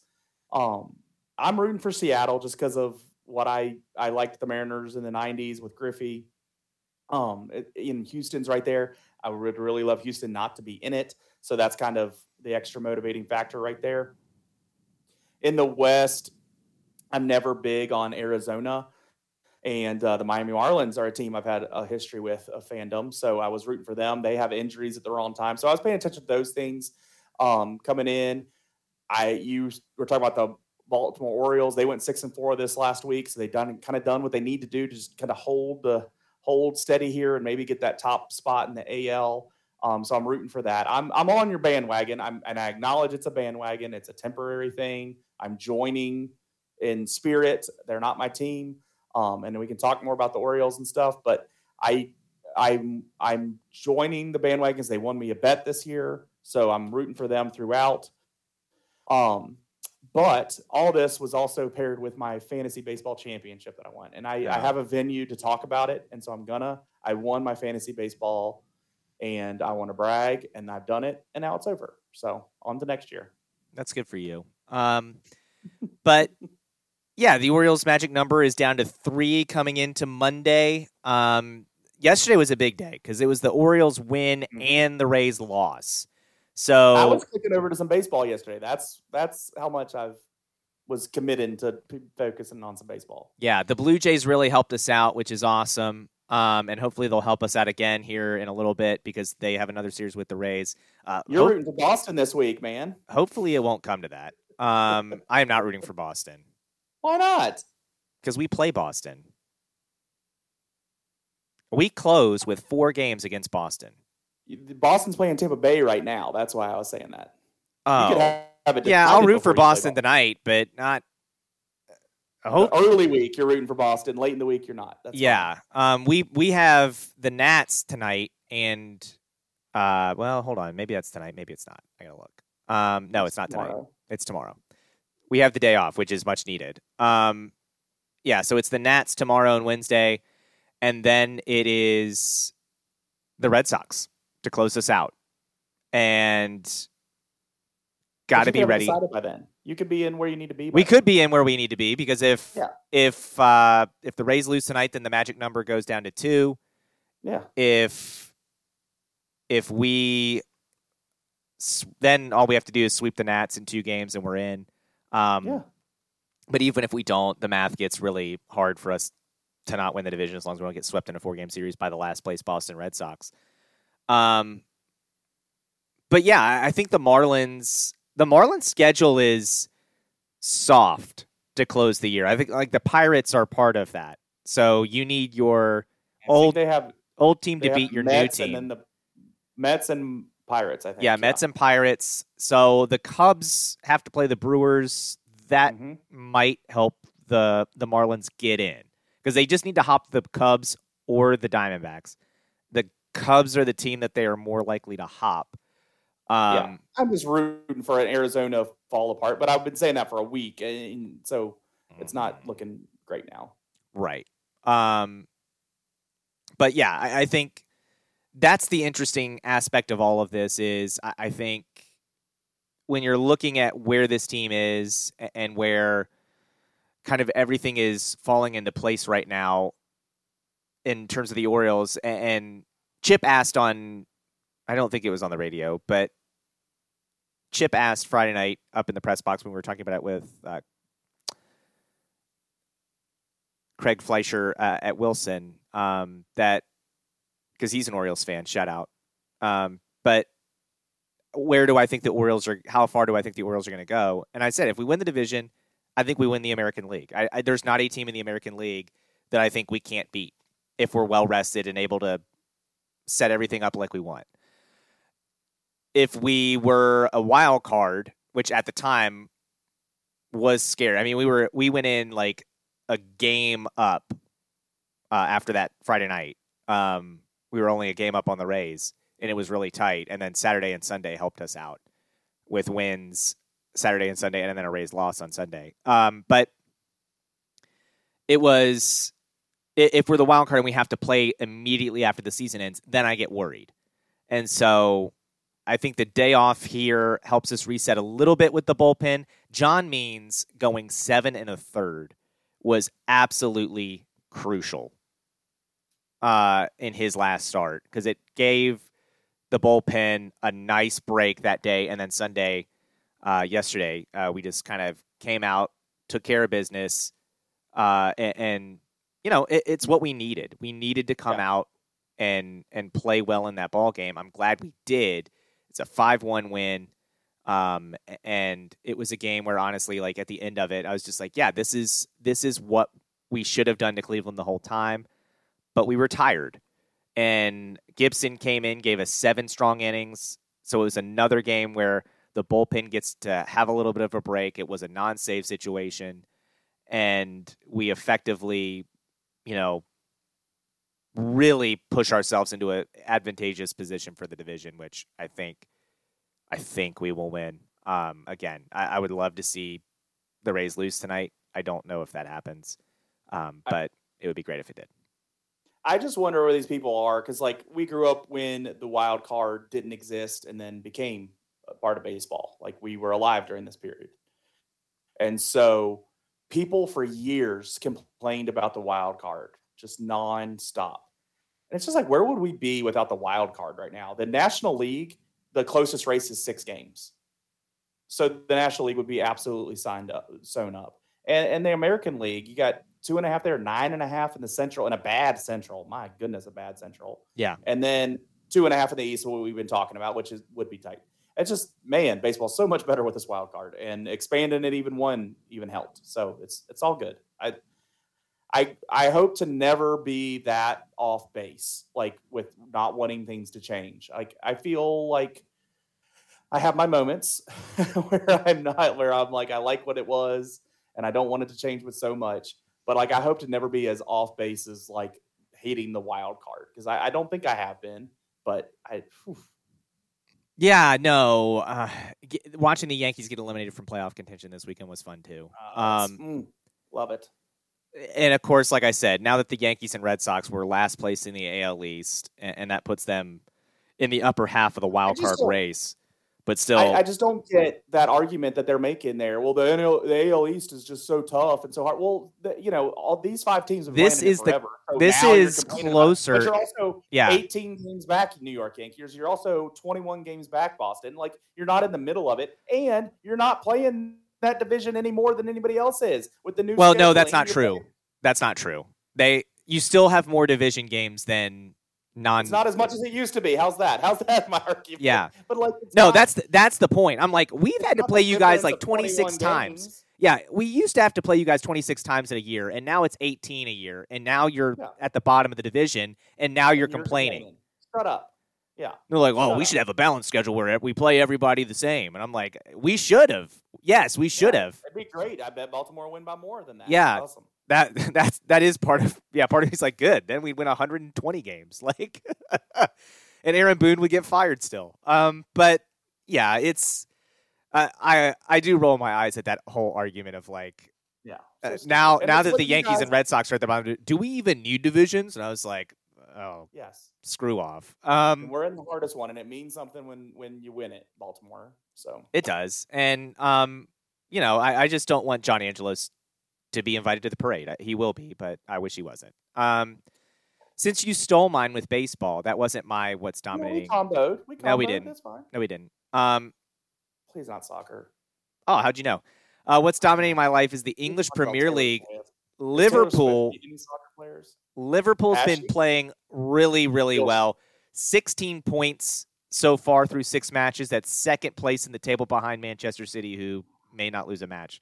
Um, so we're playing for second place, but that's a Champions League spot. It's a vast improvement on last year. The really surprising part has been what Chelsea's done. Chelsea spent like a billion dollars over the last two or so transfer windows, and they're near the bottom of the league. They're playing awful, um, which I find somewhat amusing. But um, yeah, they're really struggling. So Who won the Richmond uh, Derby the other day? uh, the Richmond Derby. Derby. Yeah, it's spelled? Derby, pronounced Darby. Uh, that was VCU. They won 1 0. Hey, that's good. Good for them. That's one of your favorite mascots, that ram. So that's good. Yeah, it is. I got to see him. He was there. Um, oh Lord, that's just me being a homer. Um, what right, do you so know what that I, need to know? Yeah. I know that the ACC college basketball schedules are coming out, men's and women's, and I'm always excited for a good schedule premiere. I know you generally aren't, but I am. I, it's how I'm built.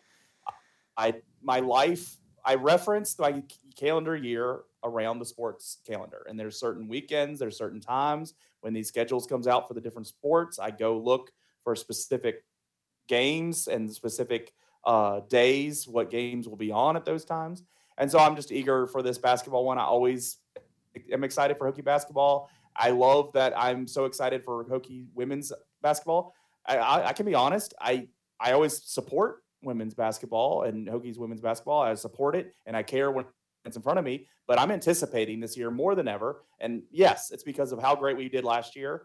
But it's been increasing. And, and when they hired Kenny, I had an increased uh, amount of care there. And so it continues up, and I'm excited. I know we get the game against Iowa. We already know about that, but I want to see when some of these other games and and you know the North Carolina games and and other ACC games when when those are going to be, and they're going to be in some good spots. And uh, I know they have a lot of Sunday afternoon games for ACC women's basketball. I'm I'm figuring that we'll be in some of those marquee matchups, and so I'm excited about that. And um, I can't wait to see that schedule and how it plays out. Uh, when is the LSU game? I saw that was announced. It's it's early too. I think it's in December. Uh, uh, it's both of them. Yeah, yeah, I mean it's awesome, and that's what I like about college November basketball in 30th. general, Yeah. especially women's basketball. I mean, South Carolina and UConn are just play. You know, they just make these games happen, and no one's scared to do it because it's it's good for the sport. You match up those good teams. One of you is going to lose, but then it sets up more excitement for later and, and uh, it's good marquee matchups. And so the Hokies playing Iowa and LSU, the two stories from last year, um, and teams that you know that they were right or they lost to LSU in the Final Four. Yeah. Like that's just awesome that they're going to play each other. So it's awesome. I, I think we already know those games. I'm interested to see the ACC games as well and how it all comes together, and it'll be fun. Be good. Yeah, the A10 uh, just recently released their schedule, so I I know when games will be now, which is good.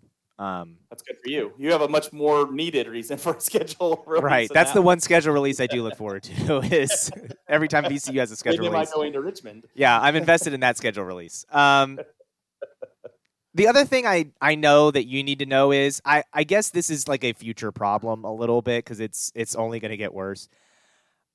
I hate what we are getting into with media rights stuff.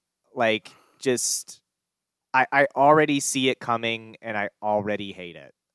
Just I want I want the package that says, all right, you're a sports fan you're a sports fan, for $50 a month, you get sports. Yeah, if it's a sport, you got it. $50 a month. Hell, I'll pay $60 a month. This is sports, $60 a month. And it instead what we're doing is and it's like I said, it's only going to get worse. Because it's not oh, well you need Apple Plus. It, it's you need Apple Plus and you need that add-on on Apple And you need or like uh, the H well it's Max now. It's not HBO, it's Max. Um announced that they're to Now this is the part that was confusing to me. Um but I guess it's for people that don't have like any TV provider. Um you can get the sports add-on to HBO and you can watch whatever's on like a Turner broadcast. Um you can get those live sports. So I mean, this is the same. I mean, this problem that you're saying isn't new. I mean, this is what people said in the 90s when they got their satellite dishes. Oh, well, I have this package, but now I need this package. And I mean, this is an old problem. It's just finding a new venue. And and the reason we keep having this problem is that the value of live sports is different than pretty much everything else, and it's only getting exaggerated because it used to be okay Thursday night NBC comedies, we can sell ad, ad space there. Well, now everybody's so used to streaming, so used to getting it when they want, watching it when it's convenient for them, not tuning in live with the without the ability to pass through the forward through commercials. That that that space isn't valuable anymore. And so that's why they'll continue to break it up and continue to make you pay more. And it's, I mean, the what you want is never going to happen, and it never has happened, and it's only getting exaggerated more. And I hate it. I, I, I agree with you. And I'm if they ever did make that bundle, me saying deal with it isn't Yeah. saying I like it. I hate it too because I'm with you. I want at my fingertips every sport. I'm still not used to the app using for watching live sports because switching between apps is I don't care what they tell you. It's not as easy as flipping the channel and pressing previous. It is that's true. and so I, I that's where I feel like I need to get better, or they need to have a better solution for live sports. Uh, acknowledge what Saturday is, and there's ESPN Plus with all these games on, and Peacock, and whatever else online is available, and make, it seamless to change between them because there's value in that, and I think there's got to be someone like a company that can make money off that because I'd pay a little bit more if it. Well, that's a TV thing, right? seamless. That's who would solve that problem for you. It would be a TV. Yeah, Direct TV just like No, no, no. a lot of these apps. No, no, no. I'm not saying that. I'm talking about like the actual TV company. That's Oh, who like would solve your problem. Yeah. yeah. Yeah, Operate Samsung, Sony. like channels where you can like uh, you can Yep. assign certain live programming on these different apps to different spots, and you can just flip between them. Yeah, that's a gr- great idea. Let's, let's we're not signing you out. Just be like, we're not signing you out. Yeah, You're switching the app that you're, you're, watching. in for the day on this TV. Yep. Let's go. Yeah. Something like that. Um, yeah. because it's just yeah I, I do agree with you there like and i No, managed to find the jmu yeah. game which apparently the mountain west network is apparently on amazon um It was it, actually that was I was really worried about that, and I go, okay, well Saturday will come. There'll be other Mountain West games on at you know at two in the afternoon when everything else is boring because Virginia Tech will be getting their butts beat. We can figure out what it, it's like, and then it's like, oh no, that's the only game on Mountain West, and so I got real nervous about it. Luckily, Stephanie looked at the JMU Nation page, and people were saying how easy it was going to be, and it really was that easy. But uh, that was worrisome. Yeah. it was it was. I was a little worried about it. And then when it was 24 nothing i didn't even turn on amazon prime because i was like i don't need to worry about it. And then when the game got close i put it on and watched the end and was like okay. Um I I have issue in this area, and this I, I'm not coming at you, um, but ESPN Plus does this as well, and that's Mountain West app was doing it. They have these these announcers that are so homer, and if I'm watching the JMU sports dot com like it used to be, and it's JMU announcers, I can handle homerism. But when you're watching something that's Mountain West, okay, let's hear some homer, but not as deep as what we were getting from that game. And if I'm watching ESPN Plus, I want I want it without homerism personally. And I don't think we always get that when we watch other games. I know you're on ESPN Plus. I'm not talking about you. But when I watch ACC games in uh, on ESPN Plus, eh, you know, Virginia Tech even is producing these soccer games, and it's it's very homer. Like I don't. I think we need to be better about that. I think they need to understand that. Like when you're carrying that ESPN national name, it should be better. And if you're carrying Mountain West, it shouldn't be as homer as it was because I mean those guys were deep rooted Utah State people, and it I it was tough, really tough.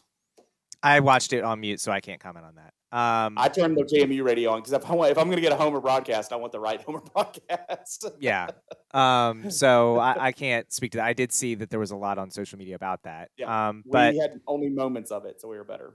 Uh, but yeah, no, my takeaway from that game was just how lucky JMU was to win that game uh, at the end. But uh, I did appreciate the the like apology to FloSports, like from JMU fans, because that broadcast was rough. Outside of the Homer uh, announcers, it it The- looked different. That was the first It thing I noticed. I was like, was this rough. Looks different. at one point I was like, "Is this an NFHS camera?" Like, No, because it, it was just it was bad. And part of me was was like, bad. this is a very like this looks like Utah. Yeah. Like And they do like punt returns from like the sideline. The guy standing behind the chain crew camera. Yeah, just, it was different. Just shows overhead view. What are we doing? it was different. Um, but yeah, like so and to go back to the previous point about like it's it's fragmenting and fragmenting and what are we going to do Oh, yeah, and like the regional sport networks are dying so i think that's going to lead to the streamers getting more involved um and Yeah, but the streamer might buy the entire. but that's league. well that's what would It's not a happen right Like I- I don't can buy a necessarily hate That's that. not bad. I don't necessarily hate that um Yeah. It's just a price point thing. And Yeah. I would imagine that price point gets sorted out probably by year two or year three, because I think that's I think that's something that might be overestimated by some streaming services. Because I I listen to um, and I know you don't listen to a lot of Le Batard stuff, but there is a they do like a weekly or you know, every other week conversation with David Samson, who used to be the GM for the Okay. Marlins, and John Skipper, who used to be the head of ESPN. Now both work at. Meadowlark Media, and they get together for a you know every other week conversation. And this past one that they had that was on Friday, and I I'll send it to you because I think you would enjoy it. I want those conversations every time. Yeah, I'll- they they talk about that, and Yeah.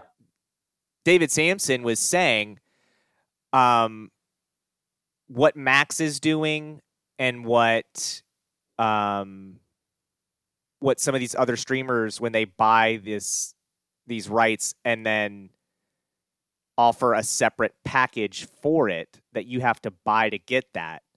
He said the only downside of that for these leagues is one of the big coups for leagues had always been in their media rights deals.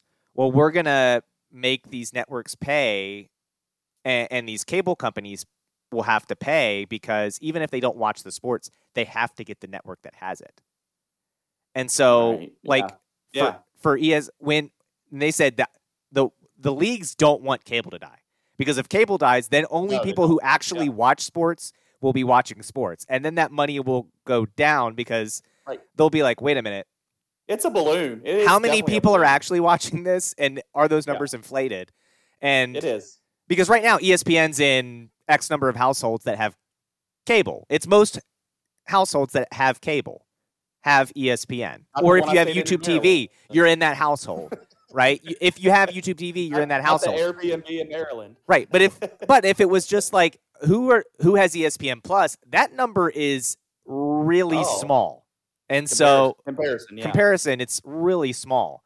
And so then all of a sudden the leagues will look at that and go, wait a minute, why are we paying you that much money to Yeah. to do our games? Um and so or I guess it's the other way around. The networks will the network's number will go down because they're like, look, we don't have that many people. We can't afford that. Um and so the that will hurt. But the other thing that was interesting, and this ties into the writer strike a little bit, that I know is a tentative agreement has been made, and so it Yeah. looks like maybe that will end, hopefully. It's a good thing. But part of part of why I always thought that would end sooner rather than later, even though some people were like, "Oh, this is never going to end," you know, it's they're in it for the long haul, the studios, and they're they're talking about you know using AI and stuff already, and Someone's got to run the AI.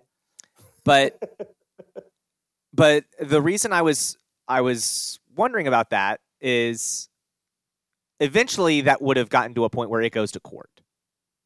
And if it goes to court, it's a double-edged sword and this is something else David Samson talked about in a previous one. He goes, "This is a double-edged sword for the writers because one, you get to see how much money the studios are actually making. But two, if if they cuz part of it was the writers want to see the internal data. They want to see how many people are watching our show. And we want a cut for every X number of people that watch the show, just like any other residual check works.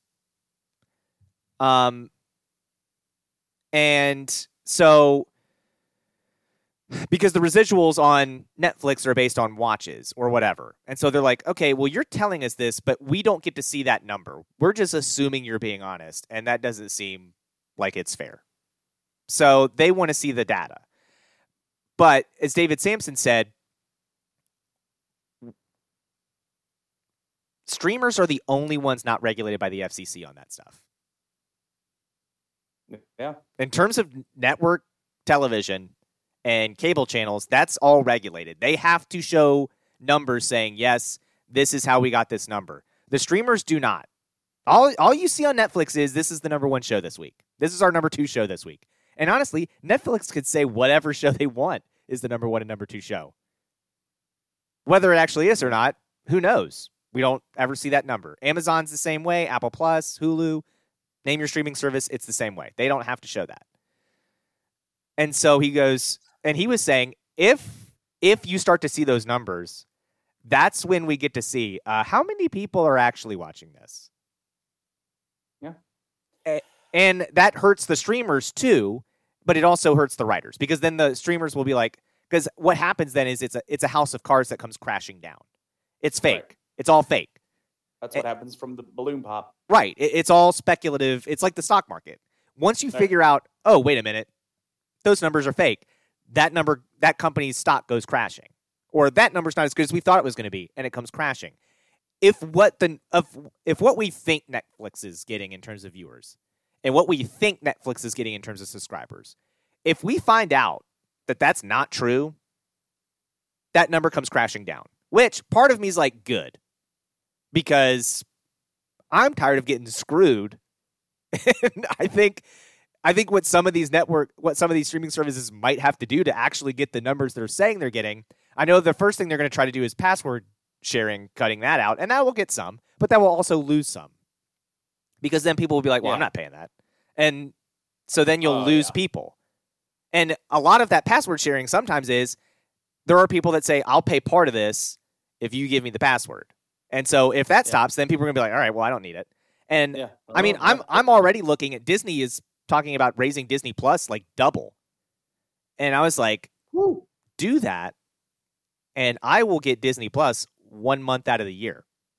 I will just hire a nanny then. yeah, I will the month of December. yeah, the month of December will be Disney Plus month. And I just watch You're gonna, you're gonna raise my nanny's price double, then I'm just gonna get a real life nanny. That's Yeah, like that's because, and honestly, like we talk about this, and I I haven't done it in a while, but there was that period where I was like trying to justify my Disney Plus subscription as is by watching an animated Disney movie, rewatching it, and like what I liked, what I didn't like, was it as good as I remember, favorite songs, that stuff. I haven't done that in a while, um, because life, but yeah, like I- I watch it for The Mandalorian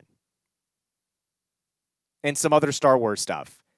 Yeah. And if I'm paying double what I'm paying now, I'll just watch it in December.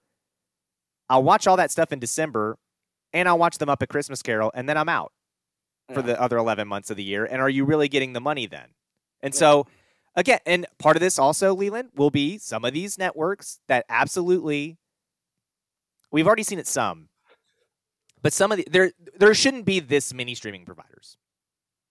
There's not enough. No, everybody has their own right now. All these different yeah, companies kinda have their every company Netflix has their own thing. Uh, across some companies, but like yeah, you have all these because because Paramount is has their umbrella of like CBS and MTV kind of stuff, And then, Hulu like, is Fox. HBO, which is Turner associated, and stuff. So like they kind of all have their own. At some point, someone's going to collect them all together, and we're going to have cable television again. Like at some point, someone's going to scoop them together, But- and we're going to have cable. But the benefit of that would be if it's streaming, if it's a streaming service, maybe there's two providers or three, and they're all offering the same thing. It's not an exclusive thing, and you can pick, and then they actually have to be competitively priced. That would be the benefit of what it is now. um, In fact, Uh, I had a very media lengthy stuff- I'm conversation with someone from the media Comcast this stuff. morning. Whenever we talk about media stuff, I always reference what I listen to. I listen to Richard Deitsch. I Yeah. listen to Ourand and uh, uh, uh, Marchand and Ourand, and I listen to Jimmy Traina. Those are like my main guys I listen to. Anything that James Andrew Miller talks about, I'm there because he's done the background on ESPN and HBO. And uh, so, like, those are my main guys. But, I mean, you send me Le Batard stuff, and most of the time I listen to it, I believe. Uh, when those guys are on, I'll listen to it every time because, like, that stuff interests me. I just like to know the business of, like, how sports is being fed to us. So, send me that all the time. And, and again, John Skipper at the end of it says, you know, we're we're getting to the day where the NCAA tournament is pay per view or the Super Bowl is pay per view, and I hate that, but I also don't think he's necessarily wrong. Um, I think eventually greed will win out, and they will do whatever they think they can get more money on. Um, it, it- it's um, it sucks in that sense because the consumer is who loses there, but again, I think like if if if the streamers start to get regulated and they have to share the same data that networks do on TV, on cable and network TV. I I am all for that. That is the information that I think absolutely should be true because again, I I think that's how the consumer wins in that. Because I think then the streaming services will have to be like, "Oh, you know, damn it, we're actually going to have to be competitively priced to get closer to these numbers that got our stock Mhm. up here." Mhm. And I am all for Disney Plus not doubling their subscription price. I'm all for Yep. Hulu and, and Amazon Prime and Max and Netflix to be like, I mean, my Netflix has gone up every year. It feels like, and I'm when I'm watching the shows, I'm like, what exactly are you providing me with this increased price? Because yes, you're making shows, but I can't speak that the quality, the overall quality has improved. I'm watching more old shows than anything. I'm not watching new shows. The new shows, for the most part, I haven't enjoyed all that much. In fact, and, and this is the other problem. I'll share this with you Well, because you're an Office fan. stars at it. They just try to get stars interjected with it, and and Right. that's what'll bring. They think, but I don't watch morning show. I mean, Yeah, and and this is this is where and I'll try to wrap this up here because I know I'm going long here at the end, but they're talking about an office reboot now. Oh yeah, and I'm like. I don't want that. Don't here's here's a thing, here's an idea. Do something different. Do something original and make it good.